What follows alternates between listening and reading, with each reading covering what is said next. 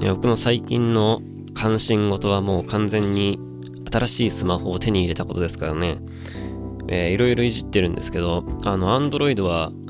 えー、タブレットではいじったことあるんですけど、スマホは初めてなんで、いろいろわかんないことが意外と多くてですね。ただ検索しようにも結構ね、機種によってやっぱ違うっていう。だから機種によってこれはできるし、あれはできないみたいなのが結構あるみたいで、あの、欲しい情報がなかなか手に入らないのが残念なんですけど、まあそういうね、あの、まあ、Windows を使ってて思うのは、その、Windows って別にどこ、何のパソコンに入れたって別にそんな使い勝手が変わるものじゃないんですよね。だけど、こう、Android って出してるそのメーカーが結構いじったものをこう載せることがやっぱ多いんで、そういうところでね、やっぱ結構機種によって操作感が全然違うなっていうのを、えー、違うんだなっていうのをね、改めて思いました。ちなみに僕はあのタブレットはね、昔 ASUS のやつを使ってたんですけど、えー、今は、え、ファーウェイのやつを使ってます。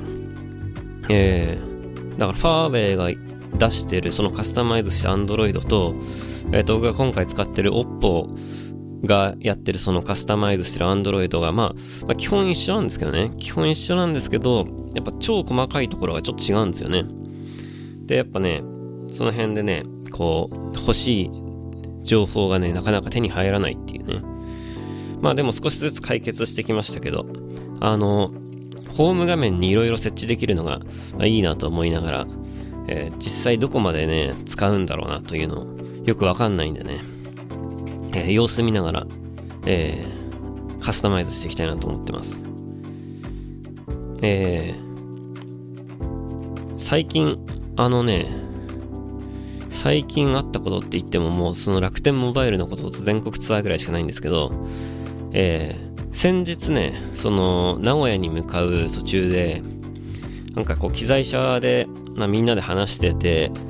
では僕は後ろで静かに聞いてたんですけどなんかなんでこうなんで暗算をとか九九を覚えないといけないのかみたいな話を前前の席でねしててねそれを後ろでこう静かに聞いてたんですけどえー、そのスマホで計算できるじゃんみたいな感じで別にこう暗算とかしなくて別に覚える必要ないじゃんみたいなね話をこうしてて、その、結構これってなんかさ、あの、電卓があれば確かにね、その計算って、まあ、それに頼った方が確実だし、ね、そんな日常生活で掛け算とかを頻繁にすることってあんまないから、えー、結構こう、電卓でいいじゃんって言われると確かに電卓でいいような気もしてくるわけですけど、これ結構ね、昔からこう言われてるやつで、例えばその英単語を覚えるのも、なんかこう、辞書引けばいいじゃんっていうね、話で、その、今何でもネットで検索できるし、なんかその、別に色々覚えなくてもね、いいじゃないかというふうに、えー、感じる人もまあ、いるだろうし、まあ、自分自身もそう思うところも、まあ、あるかもしれないですけど、えー、これね、なかなかあのいいテーマだなと思って、まあ、いろいろ考えてたんですけど、まあ、その、いろいろ理由あると思うんですよね。その暗算ができた方がいい理由というか、でもなんか暗算と九九を覚えるのってまたちょっと違いますよね。暗算はなんか頭の中にちゃんとこう、その計算のプロセスがあって、その、やるわけですけど、九九はもう暗記ですもんね、あれね。だからそう考えるとまたそれもちょっと違うのかなって、その数学的というか、その計算的なロジックを頭の中に入れることが目的なのかなっていうわけでもないのかなっていうところでね。で、これ結構ね、こう難しい、意外と難しい問題だなというところで、こうなんでこう勉強しなきゃいけないのかっていう話にもつながってくるのかなと思うんですけど、その、ま、今回順番ちょっと逆で、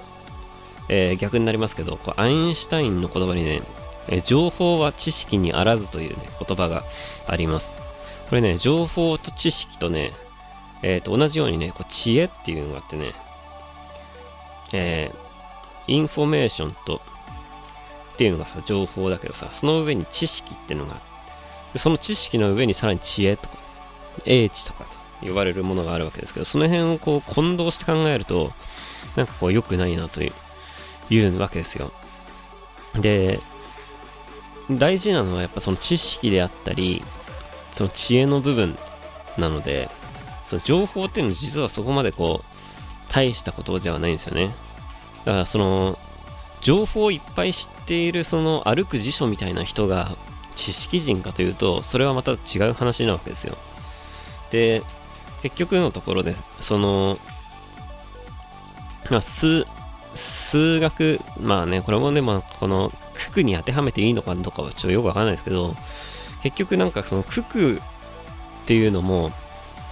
こう九九を覚えることがこうにその生活に役立つとか、まあ、実際に役に立ってるとこもあると思うんですけど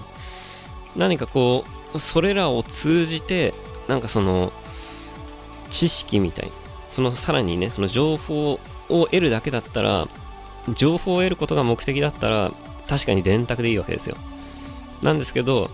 多分そのもう一個ね上の段階のものをこう身につけさせるためにくくっていうのはきっとあんのかなと思うんですよね。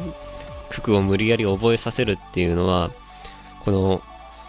計算をするためじゃなくてさらにもう一個上の何かの領域にこう頭を持っていくための九九なんだと九九のああの丸覚えなのかなっていうのをちょっと思いましてね、えー、これ同じようにその英単語を覚えるとか、まあ、数学の公式、うんまあ、数学の公式もどうなんでしょうね。それもそうかもしれないけど何かこうこれ別に覚えなくていいじゃんっていうのを無理やり覚えさせるのっていうのは何かそのもう一個上の段階なんかその計算式なんていうのかコンピューターでは導き出せないようなことをの領域へこう踏み込むための、えー、基本的な情報なのかなっていうのをねちょっとねこう感じましてね。えー、まあきっとだからこう、それって別に勉強だけじゃなくて、なんか世の中全部そうだと思うんですけど、こう、一見すると無駄なことじゃないかってやっぱ思うこといっぱいあると思うんですけど、まあきっと何かね、こう、もしかしたら無駄じゃないのかもしれないなっていうところでね、まあその九九、まあ今更九九をね、覚える人はいないでしょうけど、まあね、ちっちゃい子いる家庭とかだったらもしかしたらね、なんで、あとはもしくは学校の先生とかね、なんで九九を覚えなきゃいけないのかなんていう話をされた時に正しいこう回答ができるのかっていう話なんですけど、まあ、これをこの話を子供にしたところで、ね、何にも伝わんないでしょうけどなんかそういうのがあるのかなっていうのをなんか最近ちょっとねあの思うようになりました。ちっちゃい時はねそんなこと考えたこともなかったけどね。まあこれがまた大人になるということなんですかね。えーとこう新しいスマホを買ったのになぜか僕の今手元にあるのはね古い iPhone なんですけどあの iPhone は iPhone で使ってこうかなとは思うんですよ。でこの辺の話はねちょっとまたこの次のブログで、えー、やっていきたいなと思います。でちょっと楽天モバイルの話はね後でするとしてね今週のブログはえーネットの実名性は可能か韓国の例で考える誹謗中傷と実名性とインターネット文化というねこれはあの Voicyでも取り上げたあの話なんですけど、えー、韓国で芸能人の方が、えー、自殺するという、えー、出来事がありましてその原因が、えインターネット上の悪質な書き込みだというところで、え韓国では、えまあその韓国ってのはインターネット先進国なわけですよ。ものすごく。そういうところで、いい面も先進国なんですけど、悪い面もこうそれだけこう強烈に出ているということで、まあ、日本でもね、誹謗中傷みたいなのありますけど、まあ、韓国の誹謗中傷って結構すごいらしいですね。で、やっぱ、で、それでまあ、こう、社会問題になっていると。で、韓国は、実は以前も同じようなことがあって、でその時に、えー、ネットを実名制にしようという。で、結局これ、通ってこの法案が。で、本当に実名制になったらしいんですよ。えー、匿名で、えー、インターネットが使えないような、えー、で、ことになったんですけど、まあ、それはすぐにね、あの、まあ、中止になってしまうわけです。で、現在またこう、あれから時が経って、もう一回この議論が行われてるところらしくて、えー、7割近い人が、えー、実名制、ネットの実名制の導入に賛成していると、韓国の世論調査で出ています。で、これなんですけどね、意外と難しくて、で、インターネットって、どうしてもこう Twitter とか Facebook とか YouTube とかね、結構使う人多いと思うんですけど、結局この辺って海外の資本ですからね。だから、こう、取り入れる、なんつうか、その実名性が出たところで、それを、えー、実現させるためには、そういったところの協力もないとダメなんですけど、まあ、その韓国が実名制になったからといって、じゃあツイッターが実名じゃないと登録できないように仕様を変えてくださいなんてことをね、ツイッターがが対応するかっていう話なんですよ。ツイッターにはツイッターのこう考え方というか、ポリシーがあるわけですからね。だからまあ、早い話が結局主要なあのサイトではこの実名性っていうのを取り入れることが難しいということがまず1点と。で、もう一つ、これ結構興味深い話なんですけど、えー、実名性が解決にならないというね、話で、確かにね、実名性、その匿名だからそんな悪いこと言えるんでしょと、ね、みんな思うわけですよ。で、僕もそう思ってるんですよ。思ってたんですけど、実はどうやらそういうことでもないんじゃないかという話で、えー、韓国、これもね、韓国の話なんですけど、以前、えー、この実名性を導入して、こう、その経過観察をしたところ、0.9%しか悪質なコメントが減らなかったという、えー、調査があるわけです。これ0.9%って結構誤差レベルですからね。あの、実名性を導入したところで悪質なコメントがなくなったわけではなかったというね、話なんです。これな、なぜかというと、えー、どうやら、えー、インターネットで書き込む総数、要するにこのなんか軽い気持ちで、あの、悪口を言う人の人数は相当減ったというね、話で。えー、ただ、その、めちゃくちゃ悪質なユーザーっていうのは、なんか自分が匿名だろうが、名前が出てようが、まあ、叩くというね。そういう傾向にどうやらあるようだということが、えー、これで明らかになりました。だからね、難しいところでね、えーこのインターネットってなんか確かにこう良くないことにもいっぱい使われてるしでそういうのの原因ってこう匿名性だと思ってたんですけど僕もずっとねもしかしたらそういうわけではないのかもしれないというところでねあの、非常に興味深い話だなと思いまして、これもね、ちょっとブログの、ブログでも、 Voicyでも取り上げたんですけど、これ日本でね、日本では多分僕の知る限り、あの、実名制の導入に関して、えー、盛り上がった記憶はないんですよね。で、世界的にもね、どうなんでしょうね。あの、Facebook なんかは、なんか実名で登録するべきだっていうようなね、話もあって、昔ね、 GREE と mixi って、まあ、あったわけじゃないですか。SNS で。あれもね、 GREE は、なんか実名制で、なんかやら、やるべきだみたいな感じの雰囲気で、 mixi はどっちかっていうとこうハンドルネームを使うようなイメージだったんですよね。で、現在は Facebook は割と実名で登録してる人多いですよね。だけど、まあ、登録してる人多いというか、登録しなきゃいけないんですよね。確かあれ実名でね。で、Twitter を実名でやってる人多分少ないと思うんですよね。まあだからこの辺がこう、あの、SNS のなんか使い分けみたいなところもね、あんのかなという感じもしますけど、まあ、ただだからといって、こう、すべてのね、インターネットのこう書き込みや動画投稿を実名でやるべきだという議論は、日本では多分起きてないと思うんですよね。だからこの辺は、まあ、今後ね、あの、どうなっていくのかなというところもちょっと気になりつつ、このインターネット上の、その、モラルというか、えー、この悪質な書き込みみたいのが一体どうやったら減るんだろうなっていうのをね、僕もね、常々考えてるわけですけど、まあなかなかいい解決策っていうのはね、難しいですよね。モラルに任せてもちょっとなっていうとこもあって、まあ、インターネットならではのね、いいところでもあるわけですよ。このいろんなことが言えるっていうのは。で、匿名だからいろんなことを告発することもできるわけですしね。犯罪行為とか、そういうのね。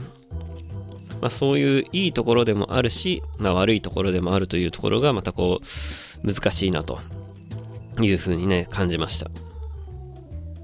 えーえー、まさかの札幌、東京オリンピックギリギリまで大荒れになりそうな予感という。えー、まあ、東京オリンピックのマラソンがどうやら札幌になるらしいというね、ニュースが先週ありました。えー、まあ、札幌も暑いっていう話もありますけど、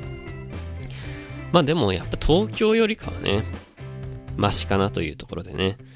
で、そもそもこう、以前ね、あの、今年世界陸上ドーハでやったんですよ。で、そのドーハ、あの、結局灼熱で、あの、マラソン、女子マラソンは68人中28人が棄権するというね、あの、非常にこう大きな話題になったわけです。やっぱ暑いところで走らせるのは危ねえんじゃないかというのが、まあ、世界的にこう話題になってしまって、こう来年のオリンピックで大丈夫なのみたいな、ね、話になるわけですよ。で、ぶっちゃけ実際大丈夫かどうかなんてわかんないわけでね、その時の気候にもよるわけですから、あの、去年みたいな夏だったらね、多分大変なことになっちゃいますからね。で、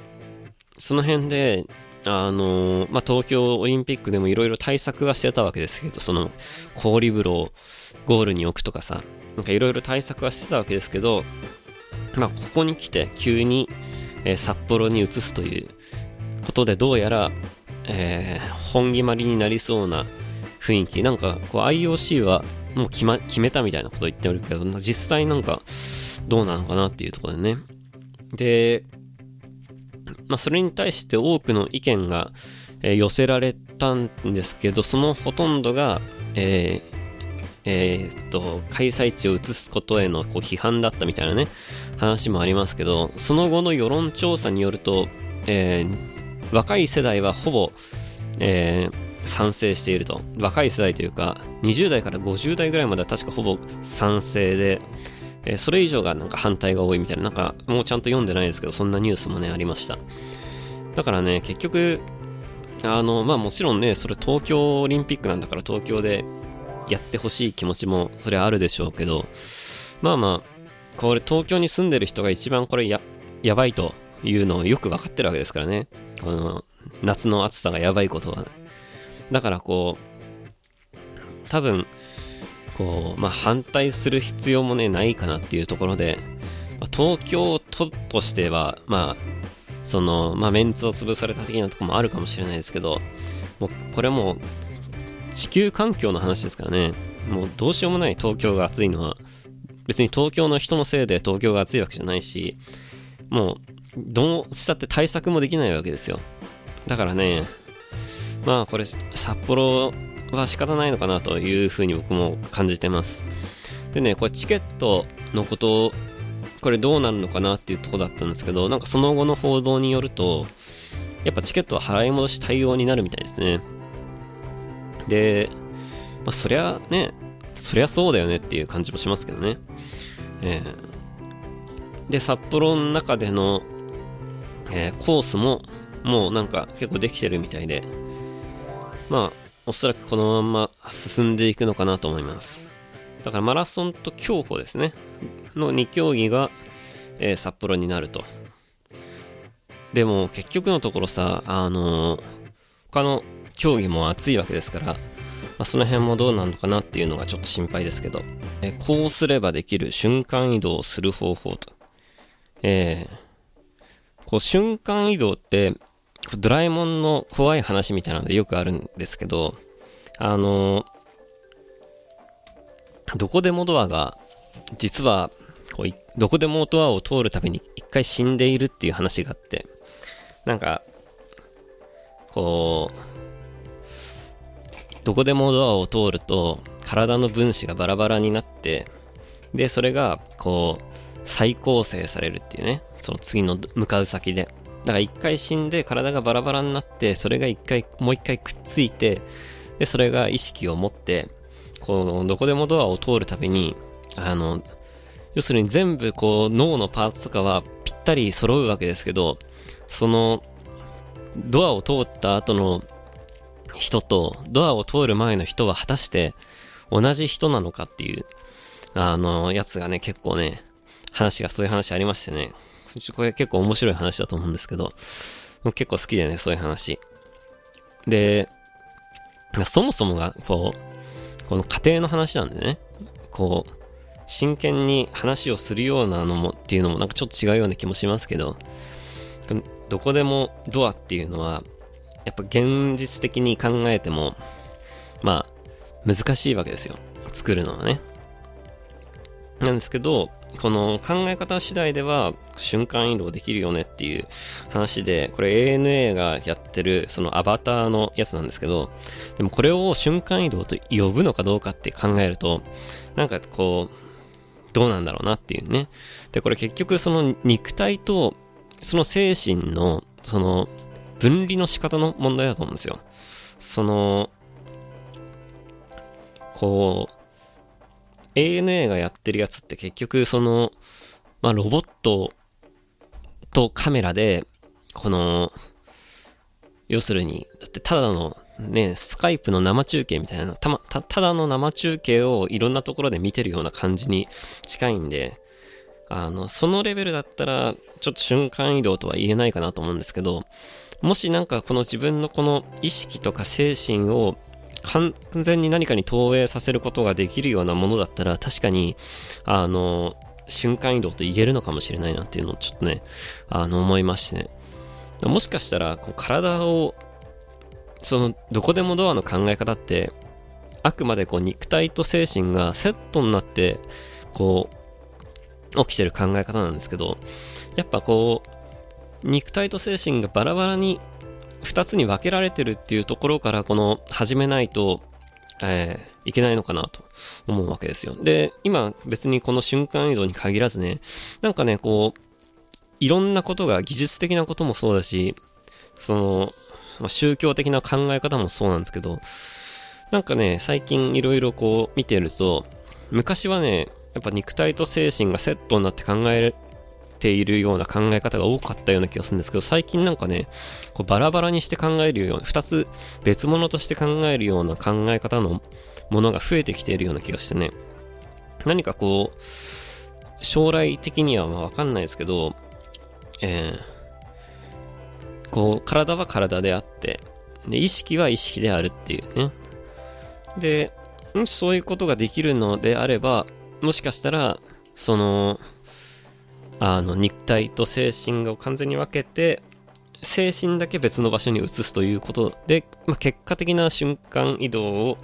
まあ、できるようになるのかもしれないというか、もし瞬間移動を人間がするとしたら多分それ以外に方法はないような気がするんですよね。で、あの映画のアバターとかは完全にこう意識を別のところにあの送る、送り込むわけですけど、まあ、本当にね、そのレベルでできるのかどうか別として、えーまあでも、難しいですよね。あの、結構ね、ここれ技術的なところの話と、気持ち的なところの話もあると思うんですよ。で、その、なんていうかな、だって例えば、あの、映画見ててもゲーム見てても、その世界の中にマジで入り込んでる人も、入り込める人もいるわけですよ。それは、今の技術のものでもね。だけどその一方で、多分どんだけ VR がすごいことになっても、これはあくまで、あの、VR でしょっていう風に感じる人もいるわけで、なんかその差って結局なんかテクノロジーの差なのか、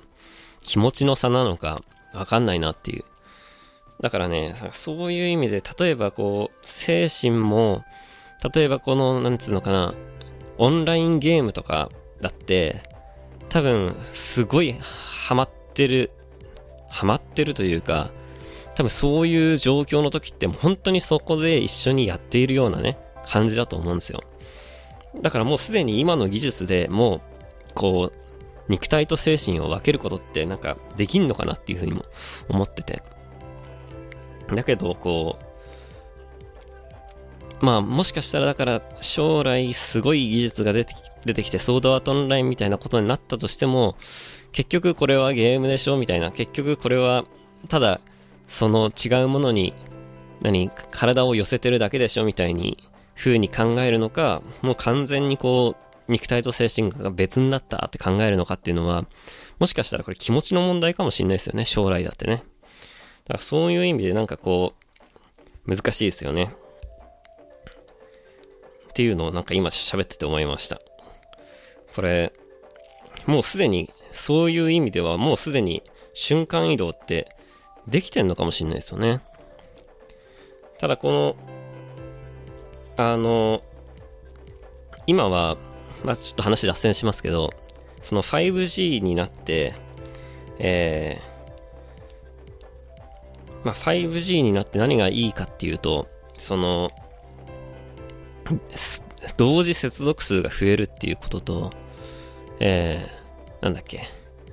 あ、普通にスピードが上がるっていう、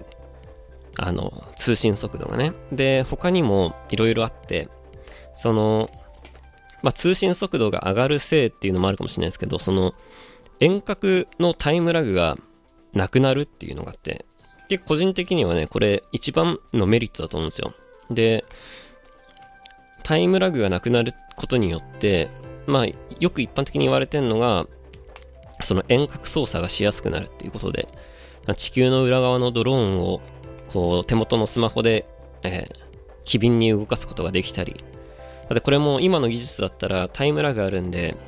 あの、目が見えない、目目が見えないで目、目の届かないところでドローンを飛ばしてはいけないはずなんですよね、今。で、急に何かがこう、あった時に対応できないわけですよ。そこに乗ってないとね。なんですけど、その 5G の技術によって、タイムラグがなくなれば、急に何かが起きても、スッとこう、操作して変えること、あの、動かすことができると。で、あとはね、あれですよね。あの、お医者さんが、えー、遠隔でオペができると。で、こういうのも、その、そのタイムラグがあるとできないわけですよ。で、まあ、そのタイムラグがない、なくなる、ほぼゼロになるから、まあ、そういうこともできるようになるわけですけど、まあ、そういうのも、まあ、ある意味、もうすでにこう、意識と、意識、意識している場所と、えー、意識している場所と自分の体っていうのはもうすでに別の場所にあるわけですから、ある意味、もうすでにこう、できちゃうっていうね。この、ある意味、この肉体と精神が2つに分かれる瞬間ではあるのかもしれないと。そういうふうに考えると、なんかこう、そのなんか難しく考えすぎないで、気持ちの問題なような気も、やっぱちょっとしてきますよね、こういうのね。えー、一つ、二つ、三つ。あ、これでもう三つやっちゃったのか。えー、で、今週の気になるニュースはもう完全に僕はもう楽天モバイルの話しかないんですけど、あの、5000人当選して、えー、5000人当選してるはずなんですけど、その本当に5000人当選してるのかちょっと謎なんですけどね。で結構こういうのに応募する人って、あの、割とこう、ネット関係が好きな人だと思うんですよ。で、多分みんなツイッターとかブログとかで、この話をしたい人が多いというふうに思ってたんですけど、あの、前誰かが、えー、楽天モバイルに当選したってツイッターで書いた人の人数を数えた人がいたんだよね。確かこの前、あの、当選したっていうのが話題になった時に。で、それしたらね、まあ、5000人どころかね、なんか100人、数百人 ?200 人ぐらいしかいなかったみたいな、えー、ことをね、あの、まあ、根気よく数えた人がいたらしくてね。で、まあ、それ多分その中に僕も入ってると思うんですけど、まあ、その当たったことを、まあ、言わないね、ツイッターで書かないとか、そもそもツイッターやってないっていう人もまあいるかもしれないですけど、まあ、そういう人が多少いたとしても、本当に5000人もあの当たってんのかっていうようなね、疑問ももちろんありますし、まあ、これブログでも書きますけど、えー、えー、1人5回戦まで申し込めるとかね、からちょっとそういうところでゴタゴタしてるようなね、ところもありましたけどね。まあでも、えー、そんなこともあってね、意外と、あのー、5000人当たった割には、その後の情報が出てこないなっていう、なその、レビュー書いてる人の人数もそんなにいないし、あの、本当に5000人当たってんのかなとか思っちゃったりもすることもあるんですけど、でも、その、オッポの、あの、争奪戦の様子を見ると、あの、オッポが登場した瞬間にサーバーが落ちたりしてね、そういうことを見ると、やっぱり、まあ、それなりの人数が、あの、当選してんのかなとか、ちょっと思いましたけど、えー、これでもね、僕も実際には、まだ使って数日ですけど、あの、家の中はめちゃくちゃ電波いいですね、これね。で、下手に Wi-Fi つなげるよりも、あの、よっぽど早いですね。もしかしたらこの YouTube の動画のアップロードも、あの、うちの Wi-Fi 使わないで、楽天モバイルでテザリングしてやっちゃおうかなとかちょっと今思ってます。どんだけいつもと違うのか。それぐらいね、あの、繋がればね、あの、素晴らしい通信なんですけどね。あの、残念ながらね、繋がらないんですよ。で、あの、建物の中に入っちゃうとね、結構、まあ、その建物の構造とか、建物の中の自分のいる場所にもよるんでしょうけど、その、外はね、結構いいんですけど、中はね、結構ダメですね。これ、仕事でバリバリ使う人にとっては結構厳しいかもしんないですよね。あの、結局、皆さんだって基本屋内にいますからね。その、普段の生活ね。で、家が繋がんない人は、それはそれで致命的ですけど、その職場で自分の事務所とか自分の会社で繋がんなかったら、その、意味ないなっていうところで、で、楽天モバイルが、その、通信エリアの、あの、マップをね、あの、出してますけど、まあ、確かにそのマップもその嘘じゃないわけですよ。で、実際外に出れば繋がるわけだから嘘じゃないとは思うんですけど、まあ、屋内でこれだけ繋がらないっていうのは、なかなかこう、致命的なことだなということをね、ちょっと感じてまして。まあ、楽天モバイルは、あの、うっかり10月に正式スタートしなくて、まあ、最初からね、これ、こうなることは分かってたんでしょうけど、あの、うっかり正式スタートしたらもう大変な騒ぎになってただろうな、というふうなね、ちょっと思いますね。えー、でね、まあ、今全国ツアー中であっちこっち回りますけど、えー、もちろん楽天モバイルのやつを持ってきますけど、その東京と名古屋と大阪と神戸かな？以外は、神戸はどうだったのかな？東京、名古屋、大阪は楽天のあの、電波が。で、神戸は確か、神戸もその無料サポートプログラムのやつには、あの、エリア内なんですけど、確か神戸は au のローミングだったような気がするんですよね。どうだったかな？だから実際にこう、変な話なんですけど、実際に電波が悪いのは、その主要都市だけなんですよ。で、それ以外の場所は au の電波を借りるという形になってるらしくて、なので僕週末札幌行きますけど、札幌はきっと au の電波で楽天モバイルが使えるということで、めちゃくちゃ電波がいいんじゃないかと思ってます。えー、東京、だこの前の名古屋の時にちょっと間に合わなかったからね、名古屋で間に合えばよかったんですけど、あの、もう大阪も終わっちゃったしね、あの、大阪と名古屋には残念ながら行けないんですけど、えー、名古屋とかもね、きっとでもね、電波悪かったんだと思うんですよね。L の建物とかって、ドコモの電波ですら危うい感じですからね、あそこ。まあでも、Wi-Fi があるからさ、結局、あの、大丈夫っちゃ大丈夫なんですけど、そんなに電話することもないしね。最近、LINE 電話とか多いわけですから、なんかこう、県外だと困るっていうね、ところも少なくなってきましたけど、なんかこう、今まで当たり前のようにあった電波が、こう、建物の中に入っていくと繋がらなくなるっていう風に考えると、この通信のインフラっていうのは本当に素晴らしいなとなんか改めて思いましたけどね。昔はソフトバンクとかも、確かちょっと電波悪かったような気がするんですよね。ドコモとか au は圧倒的に電波が良くて、フェリーとか乗ると、僕昔ソフトバンクというか J フォンからボーダフォンでソフトバンクになったくらいで確か、えー、ドコモに移ったんですけど、確か昔は結構他のメンバーが au とかどこも使ってる人もいて、やっぱフェリーとか乗ると、みんな、みんないつまでも県内なのに、僕だけ県外とか、なんかあったような気がするんですよね。で、今はね、ソフトバンクもかなり電波が良くなってるみたいですけど、もしかしたら、やっぱこう、そ、その状態で、ね、なんだかんだで今格安スマホもありますけど、あれも結局他の会社の電波を曲がりしてるわけなんで、結局その3社しかないわけで、で、その3社のこう通信の品質があまりにもいいため、なんかこう、電波が届くっていうのがなんかある意味当たり前みたいになんか自分自身もなってたなと今回ねちょっと改めて思いましてあの通信のインフラは本当に素晴らしいですね。楽天モバイルがあの au とかソフトバンクやドコモのあのー、ところまでね電波を良くしていくっていうのは結構大変なことでなんだかんだでこうゼロからアンテナを立てていかなきゃいけないわけですからね。あのードコモとかが何年、何年かかってここまで行ったかわかんないですけど、長い時間かけてやってたことを、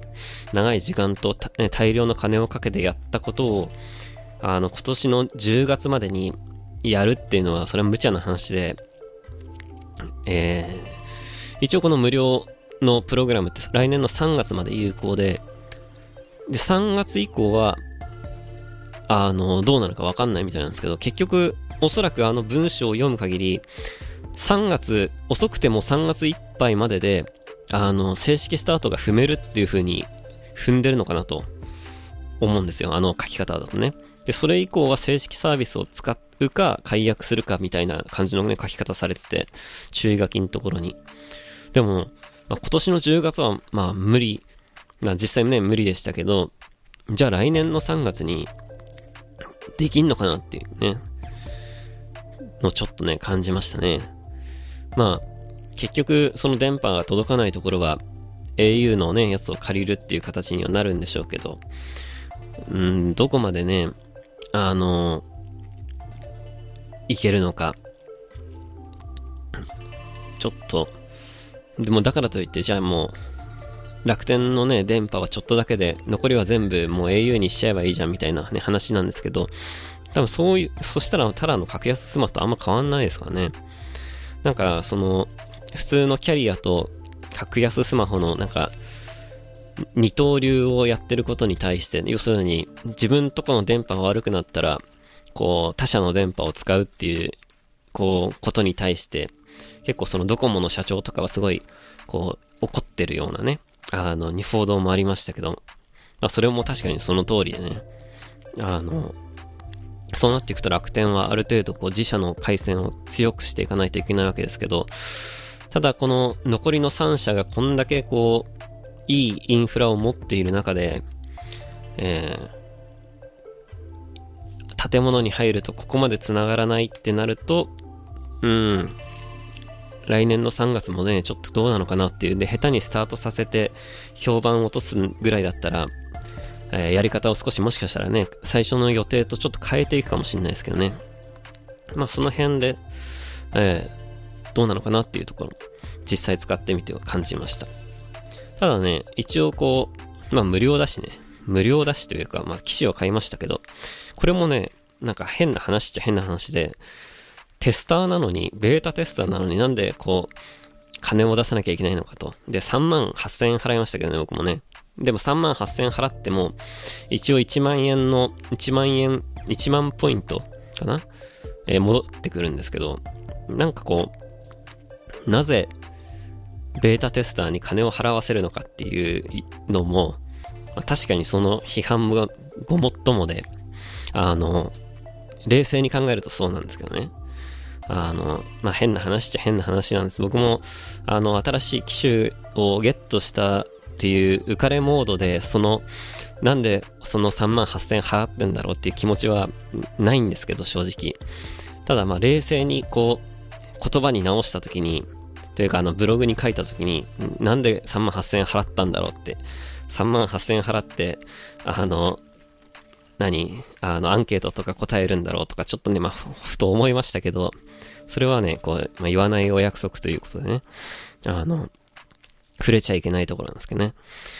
まあでも、あの、まあ今後とりあえず3月まではま無料で使えるということで、えー、まあうちはラッキーで、とてもラッキーなことに家の中でも、え、かなりのスピード出るんで、えー、まあちょっと、あの、テザリングも含めていろいろ使ってみようかなと思います。Wi-Fi つなげなくても、 DAZN とか、えー、かなり綺麗な画質で、多分一番いい画質で見れると思うんで、ね、あの、すごい楽しみなんですけど、残念ながらもう野球が終わっちゃったっていうね、あの、シーズンがね。ただまあ、いろいろ動画関係も、あの、今までは通信速度とかを気にして利用してましたけど、ね、そのもう気にしなくていいっていうのは非常になんかありがたいなというところで、えー、来年の携帯は携帯事情は相当、まあ、今年もね、今年はもうから相当動くと僕はずっと昔から言ってたわけですけど、残念ながら、あの、楽天が10月にスタートできなかったせいで、えー、そんなにぶっちゃけ変わんなかったんですよね。あの、まあ、違約金に関しては変わりましたけど、その、プランに関しては変わんなかった。で、来年は、えー、この楽天の本格参入と、えー、日本でもその 5G に対応するということで、あの、これも前ブログで言いましたけど、おそらく、えー、通信制限っていうことがなくなる可能性もね、あるんで、しばらくはでも 4G と 5G の、あの、二等使いになると思うんで、すぐにはそうなんないかもしれないけど、そのうち、あの、通信制限とか何ギガまで無料、あの、使えるとか、そういう考え方自体がね、なくなっていくのというふうに思ってまして、その辺のきっかけがね、まあ、来年ありそうだなというところで、この辺はね、ゆっくりと、えー、来年のブログに書いていこうかなと思ってますけど。えー、さっき 5G の話しましたけどね、多分ね、あの、遠隔バンドとか、遠隔バンドってなんだ？あの、バンドの演奏をリアルタイムでネットで中継するって結構、あの、今もそういうのあるんですけどね、そういうサービスあるんですけど、やっぱちょっとこう、まあ、音楽だからタイムラグっていうのがどうしてもこう、厄介なわけですよ。で、あの、おそらくね、えー、そういうのも、この通信の速度が早まれば、結構解決するところがあるかなというふうに思っててね。だから結構音楽面でもこの 5G って結構使われるんじゃないかなというふうにちょっと思ってますけどね。まあ音楽と e スポーツとかね、ゲームの e スポーツも、あの、同じ場所に集まればタイムラグは関係ないけど、やっぱ遠隔でやるとどうしてもこの格闘ゲームとかって、えー、やっぱ致命的なので、まあ、結構ね、結構変わると思うんですよね、エンタメ関係は。だからまあその辺の話はちょっと、え来年の動きを見つつ、また紹介していきたいなと思います。えー、今日は天気が良くて洗濯日和なんですけど、明日、明後日が台風の影響で、ちょっと天気が悪いんですよね。札幌への移動も、ちょっとね、天気があんまり良くなさそうなというところ心配なんですけど、えー、次は札幌 2days でね、あのー、なんか 2days でライブを、なんか最近こう行って、やって帰っての繰り返しなんで、なんかこう、